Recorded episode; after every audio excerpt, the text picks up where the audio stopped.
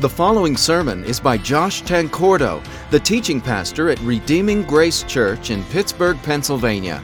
Redeeming Grace is a gospel centered church that values rich biblical teaching and authentic Christian community. Learn more by visiting our website at redeeminggracepittsburgh.com.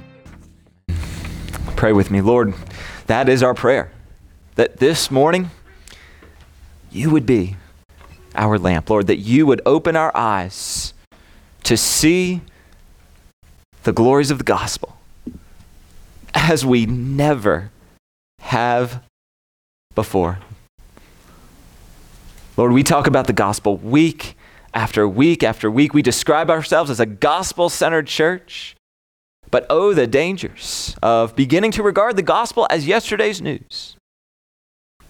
Lord, let it not be so at our church. We pray, Lord, that you would just give us hearts that are sensitive to see the wonders of what we believe, Lord.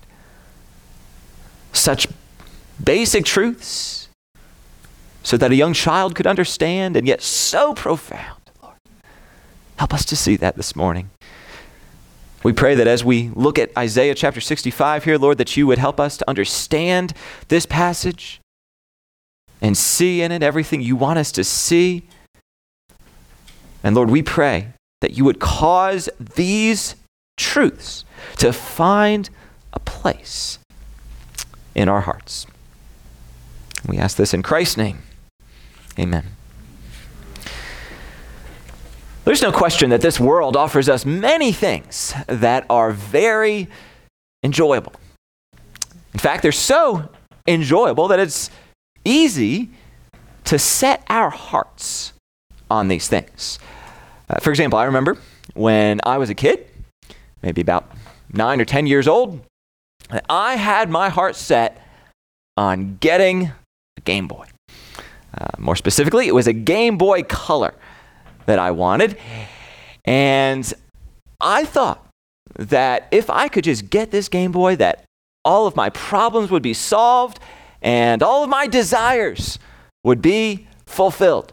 And that might sound like a bit of an exaggeration, but, but it's really not an exaggeration of how I felt. I actually remember telling my mom that if she would just get me this Game Boy for that upcoming Christmas, that I would never want anything else or ask for anything else ever again for my entire life. And so she got it for me, and you can probably imagine what happened. Right? When I opened that Game Boy on Christmas morning, I was the most excited kid in the world, right? And I played with that thing for hours and hours and hours. And it was my favorite possession in the, the whole world.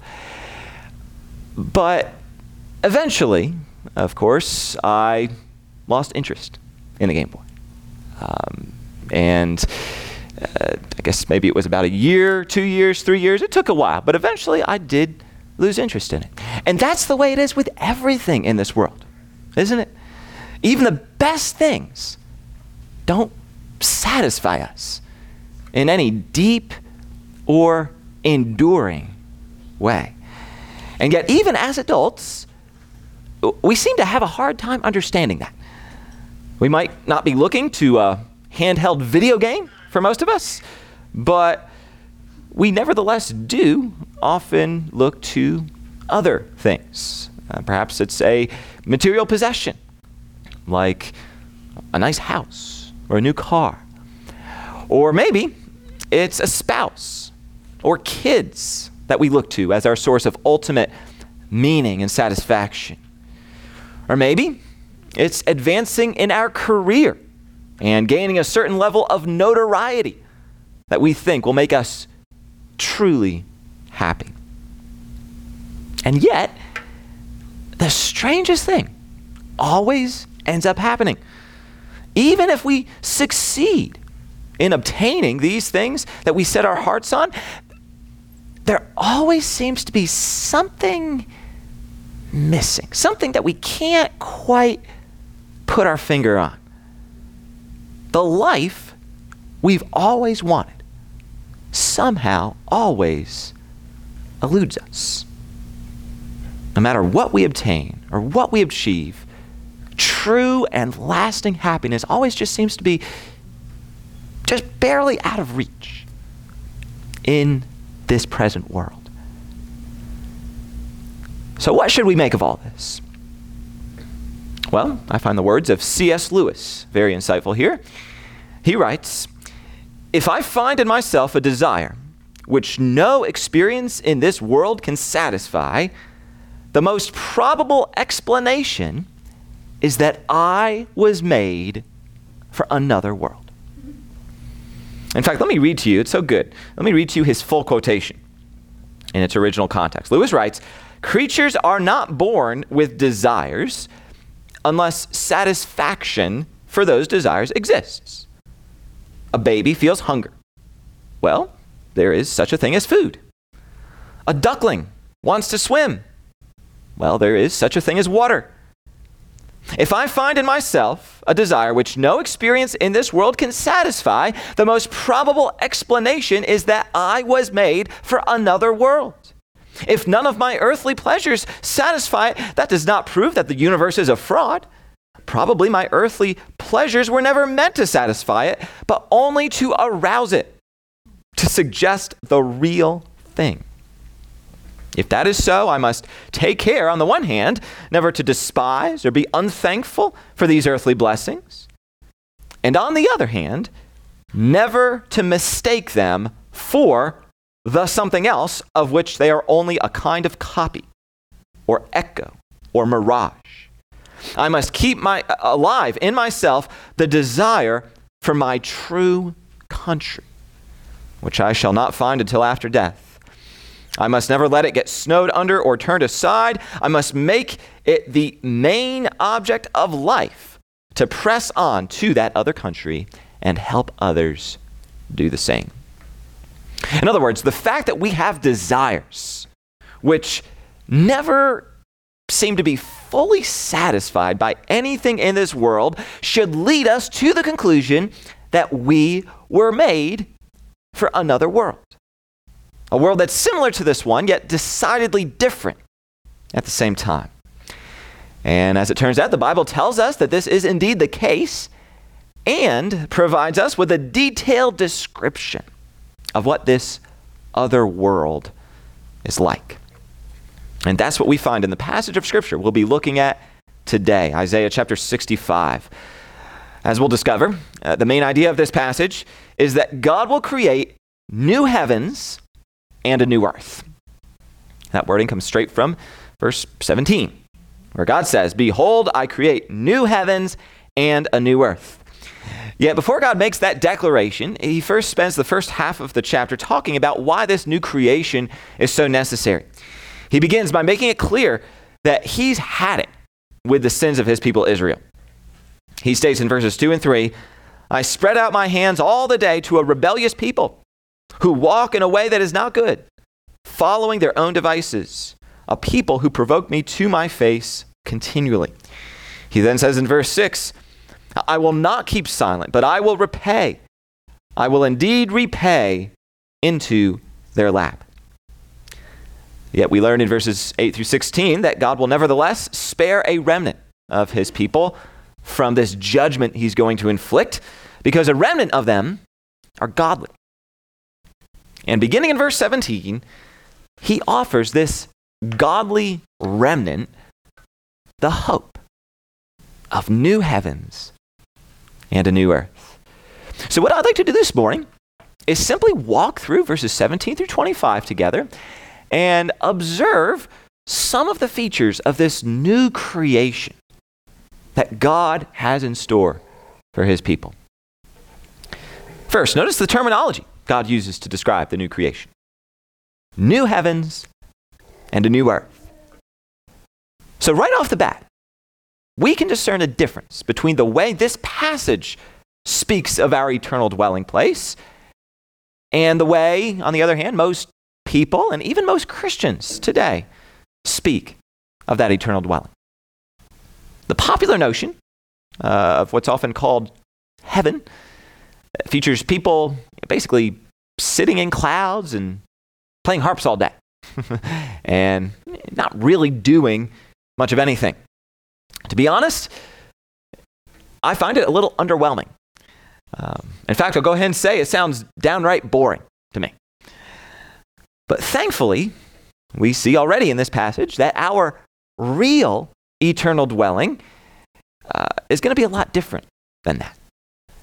It's described not as heaven, but as new heavens and a new earth. And by the way, this isn't the only place in the Bible where we find this terminology. We also find it in the next chapter in Isaiah, also in 2 Peter 3:13, and finally in Revelation 21:1. And the reason this terminology of new heavens and a new earth is so significant is because what God's planning for the future isn't for his people to escape from this pleasant world, but rather for him to redeem and renew this world. I mean, think about it. If God just sort of evacuated us out of this world in order to take us to some ethereal place called heaven for all eternity, that wouldn't really be victory for him. It sounds more like defeat. Because if God originally designed creation to be a beautiful place where he could dwell with his people, but then he has to take his people and retreat to some faraway place called heaven for the rest of eternity, that's defeat. God would be giving up on this world and carrying out his plans elsewhere. Satan would have succeeded in undermining and corrupting God's good creation. Yet we see here that that's not going to happen. God has a plan to restore and renew his creation in the form of new heavens and a new earth. So, according to the Bible, it's not so much that we go to heaven, but rather that heaven comes to earth. We can see this dynamic quite clearly in Revelation 21, which I mentioned a moment ago. Listen to the way Revelation 21, verses 1 and 2 describes it. Then I saw a new heaven and a new earth. For the first heaven and the first earth had passed away and the sea was no more. And I saw the holy city, New Jerusalem, coming down out of heaven from God, prepared as a bride, adorned for her husband. So you can see that this new city, this heavenly city, New Jerusalem it's called, comes down where? Out of the heavens, out of the sky, to the earth. You see that? Right? Heaven comes to earth. And that's our eternal dwelling. God doesn't whisk us away to some other place. He instead brings comprehensive renewal to the place we're in right now. And going back to our main passage in Isaiah 65, we can see just how comprehensive that renewal will be. To finish out verse 17, God says, For behold, I create new heavens and a new earth, and the former things shall not be remembered or come into mind. So think about that. The former things shall not be remembered or come into mind. I mean, what would that be like, do you think? Well, just imagine yourself five minutes into this new creation. And a word comes into your mind cancer. Yet, for the life of you, you can't seem to remember what cancer is. And then another word comes into your mind terrorism. Yet again, no matter how much you rack your brain, uh, you can't remember anything for some reason, about terrorism. It's like that file's been deleted from your brain. And it's the same way with many other words like poverty, grief, pain, abuse, war, even death. You draw a blank whenever you think or you try to think about any of these words. That's similar, maybe not a perfect comparison, but similar to what it'll be like for the former things, in the words of this passage, not to be remembered or even come into mind. And again, to reference the parallel description in Revelation, we read in Revelation 21 4 that God will wipe away every tear from their eyes, and death shall be no more. Neither shall there be mourning, nor crying, nor pain any more, for the former things have passed away. It's incredible. Then, continuing on in our main passage, we read this in verses 18 and 19. But be glad and rejoice forever in that which I create. For behold, I create Jerusalem to be a joy, and her people to be a gladness. I will rejoice in Jerusalem and be glad in my people. So, this new creation will be a place of eternal joy. And notice the name God gives to this place. In both of these verses, 18 and 19, he calls it Jerusalem. And perhaps you remember that name from Revelation 21 2 that I read a moment ago, where it described the holy city, New Jerusalem, coming down out of heaven from God. So, what's the deal here with this new creation being referred to as Jerusalem? Well, as many of you may know, uh, the earthly ancient city of Jerusalem was the capital of both Israel and later of Judah. And not only that, but it was also the place where God's temple was located. And inside of that temple was God's manifest presence in an inner room called the Holy of Holies. That's what made Jerusalem so special. And that's why the new creation is referred to as Jerusalem. It's a place where God dwells in his full manifest presence. Only now, in the new creation, it, uh, there won't be that curtain of the temple separating God's people from his presence. The Bible says that when Jesus died, that curtain was torn in two. And so now, God will dwell with his people in a way that hasn't been seen since the Garden of Eden. That's what makes this new creation so wonderful. That's why it's described here as a place where God's people can, quote, be glad and rejoice forever. God is the source of all joy.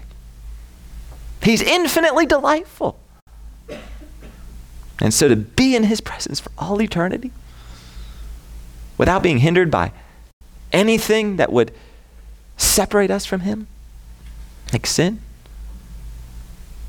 is the greatest joy in the entire universe. It's the joy of which all earthly joys are but echoes and shadows. So, if we had any sense at all, we would be pursuing this joy and setting our sights on this joy above all other joys. We then read in verses 21 through 23 about the inhabitants of this city. It says, They shall build houses and inhabit them. They shall plant vineyards and eat their fruit. They shall not build and another inhabit. They shall not plant and another eat. For like the days of a tree shall the days of my people be, and my chosen shall long enjoy the work of their hands. They shall not labor in vain, or bear children for calamity, for they shall be the offspring of the blessed of the Lord, and their descendants with them. So we see from these verses that the new creation will be a place both of great prosperity know, with houses and vineyards and plenty of fruit, as well as a place of great security. Nobody will plunder God's people or prevent them from enjoying, as it says, the work of their hands. And perhaps that's kind of hard for some of us to really appreciate uh, because most of us don't really have to worry about you know, being plundered, right? Like when I, when I leave my house during the day, I'm not worried about like some group of you know, paramilitary bandits raiding my neighborhood and, and uh, plundering my house and kidnapping my family. Right? But that was actually a very legitimate concern for many people in the ancient world. And uh, maybe even in certain parts of the world today, that might be a concern, but not as much for us.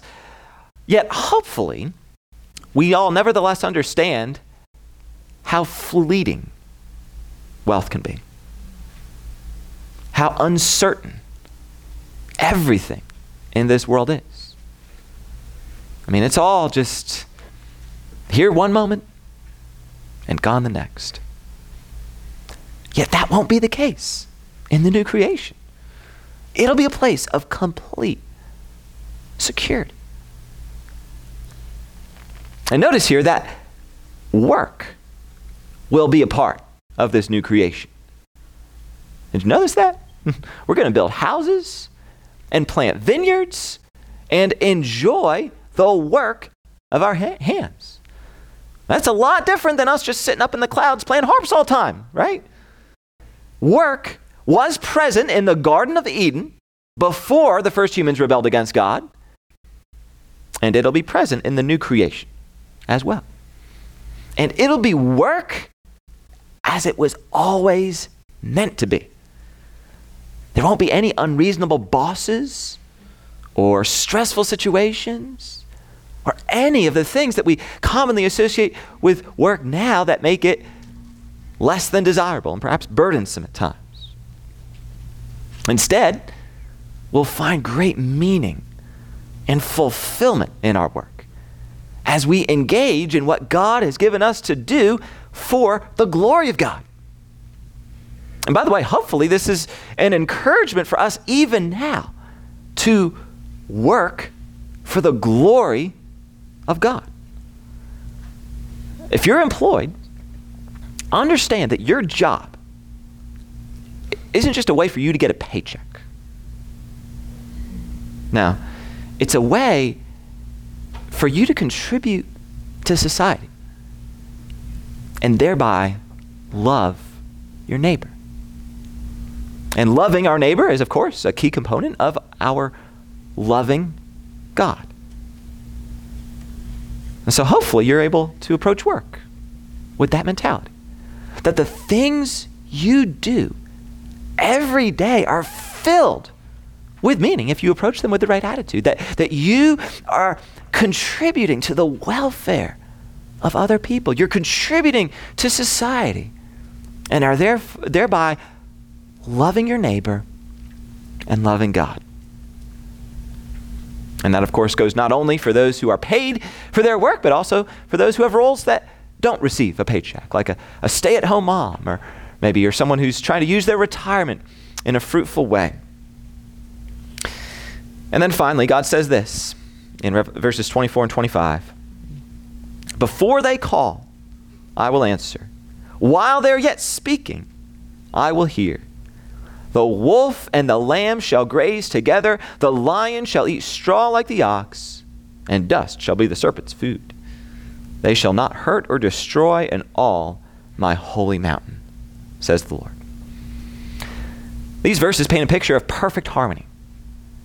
We see in verse 24 that they'll uh, will enjoy complete harmony with God in that before we even call to him, he'll answer us.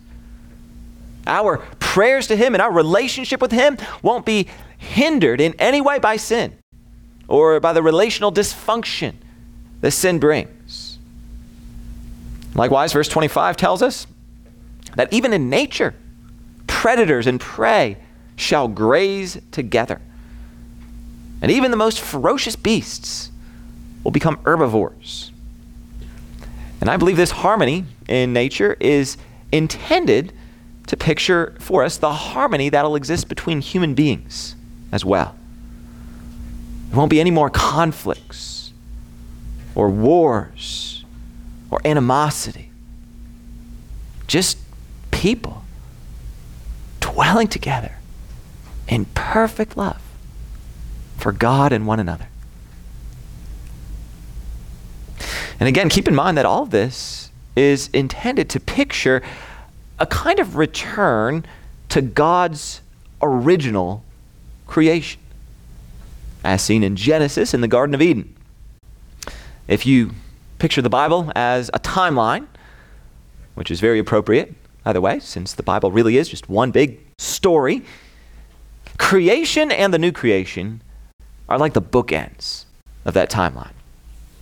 And that parallel, that symmetry between the two, is brought out very intentionally by the biblical authors. For example, in Genesis, we learn that the Garden of Eden featured both a tree of life and a river. Both of these features are mentioned specifically in Genesis 2 10 and 11 the tree of life and a river.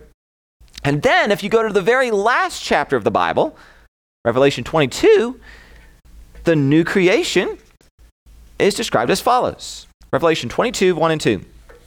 Uh, then the angel showed me the river of the water of life, bright as crystal, flowing from the throne of God and of the Lamb through the middle of the street of the city. Remember, this is New Jerusalem, right? Also, on either side of the river, the tree of life. Well, there it is again, right? With its 12 kinds of fruit, yielding its fruit each month. The leaves of the tree were for the healing of the nations. So both the tree of life and the water of life link the new creation with God's original creation. It's not an accident. and in between those two bookends, you have everything else that takes place in the Bible. You have the first humans rebelling against God in the Garden of Eden and plunging this entire world into a state of fallenness and brokenness and sin and misery. And then you have God establishing a special relationship with a guy named Abraham and subsequently with his, his descendants after him, known as the Israelites. And God called the Israelites to be a new kind of people who would show the world what it means to live in fellowship with God and in accordance with God's ways. But unfortunately, if you've read the Old Testament, you know that Israel failed miserably in that calling and rebelled against God almost continuously, one generation after another. And yet, God knew that would happen which is why we find promise after promise on almost every page of the Old Testament that God was going to rescue and restore not only Israel, but all humanity and even all creation back to the way He originally intended for it to be. And then finally, after 400 years of silence, with no new revelation from God at all, Jesus entered this world. Even though he was fully divine, he came as a real human being, fully God and fully human. And even his very name revealed what he was going to do, since the name Jesus means he saves. And we read in the four gospel narratives of the New Testament Matthew, Mark, Luke, and John, that that's exactly what he did. He began by living a perfectly righteous life without sinning even a single time. And he ministered to people in remarkable, even miraculous ways, enabling deaf people to hear, and blind people to see, and lame people to walk, even raising the dead.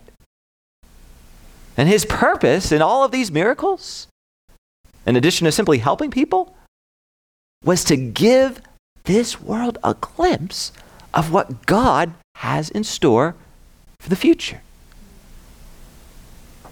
These miracles were the first glimmer of the coming dawn.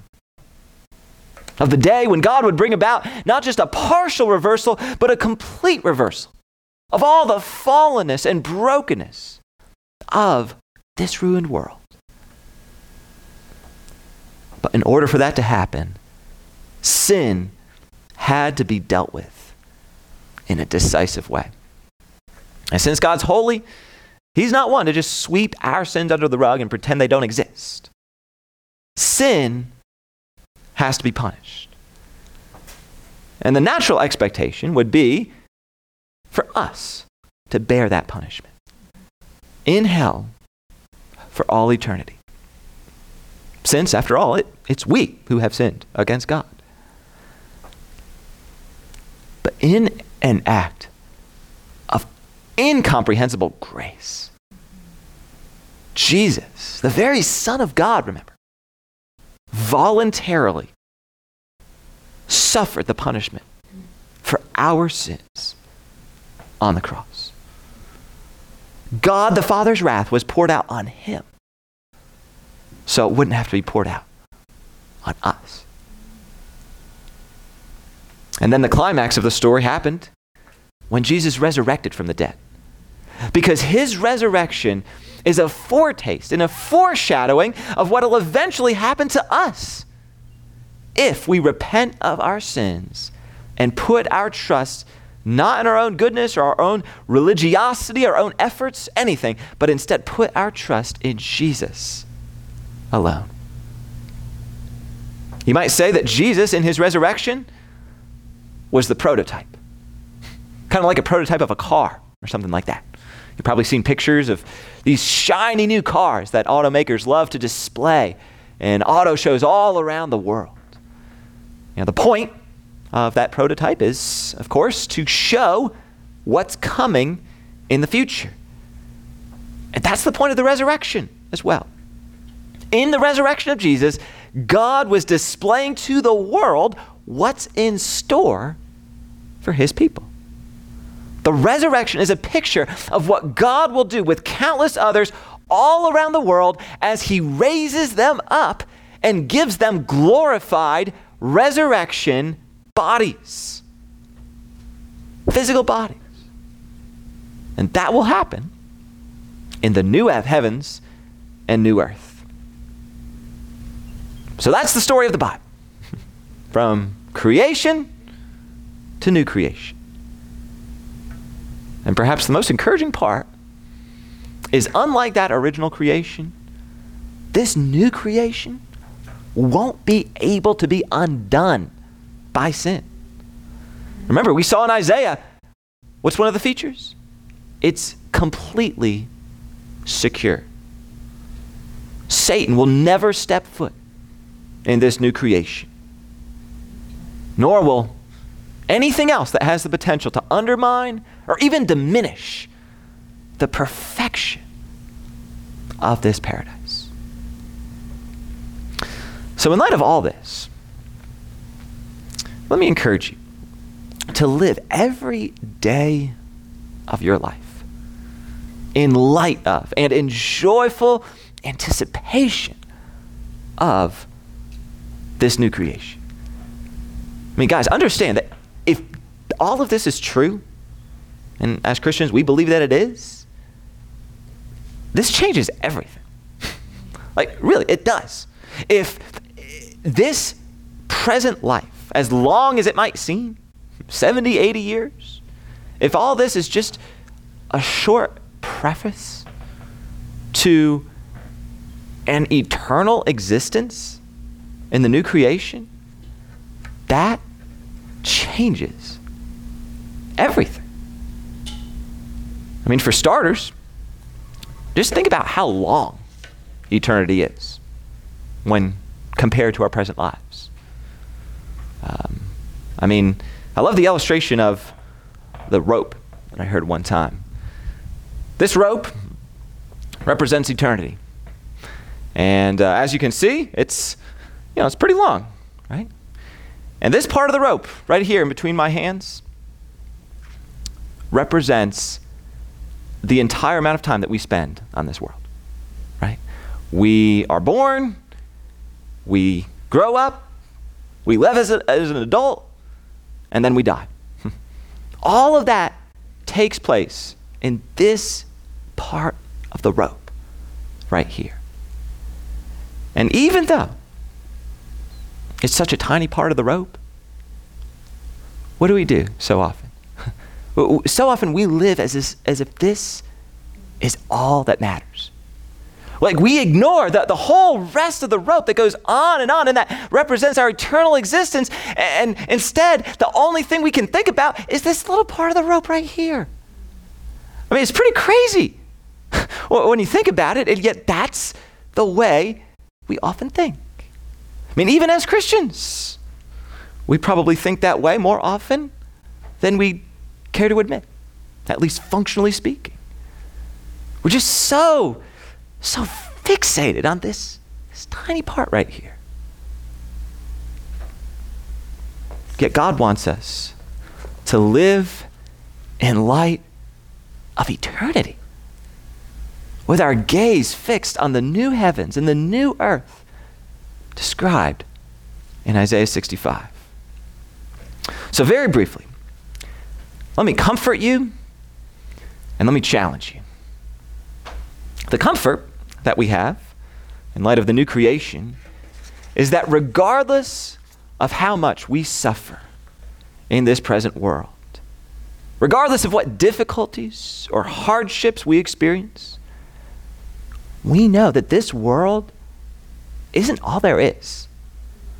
We know that it's all just temporary and will soon be eclipsed by an existence that's indescribably wonderful. and in which, as we've seen, suffering won't even be a category in our minds.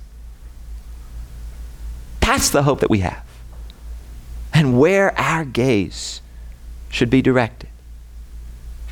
I mean, listen, if your heart is set on having your best life now, and you're instead, you find yourself having your worst life now, well, yeah, I mean, you're going to be depressed. Maybe even disillusioned with God eventually, or, or just begin to uh, enter a state of despair. But if your heart is set on the new heaven and new earth, then anything that happens in this present life will only serve to deepen your longing for that life to come. Also, having given some words of comfort, let me also challenge you to stop living as if this world is all that matters.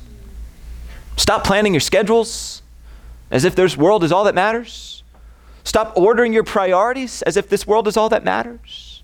Stop spending money as if this world was all that matters. Instead, do it all in light of eternity. In the words of Jesus in Matthew 6 19 through 21, do not lay up for yourselves treasures on earth, where moth and rust destroy, and where thieves break in and steal. But lay up for yourselves treasures in heaven, where neither moth nor rust destroys, and where thieves do not break in and steal. For where your treasure is, there your heart. Oh, there it is. the key to the whole thing. There your heart will be also. So live your life with the singular focus, the singular goal of building up eternal wealth.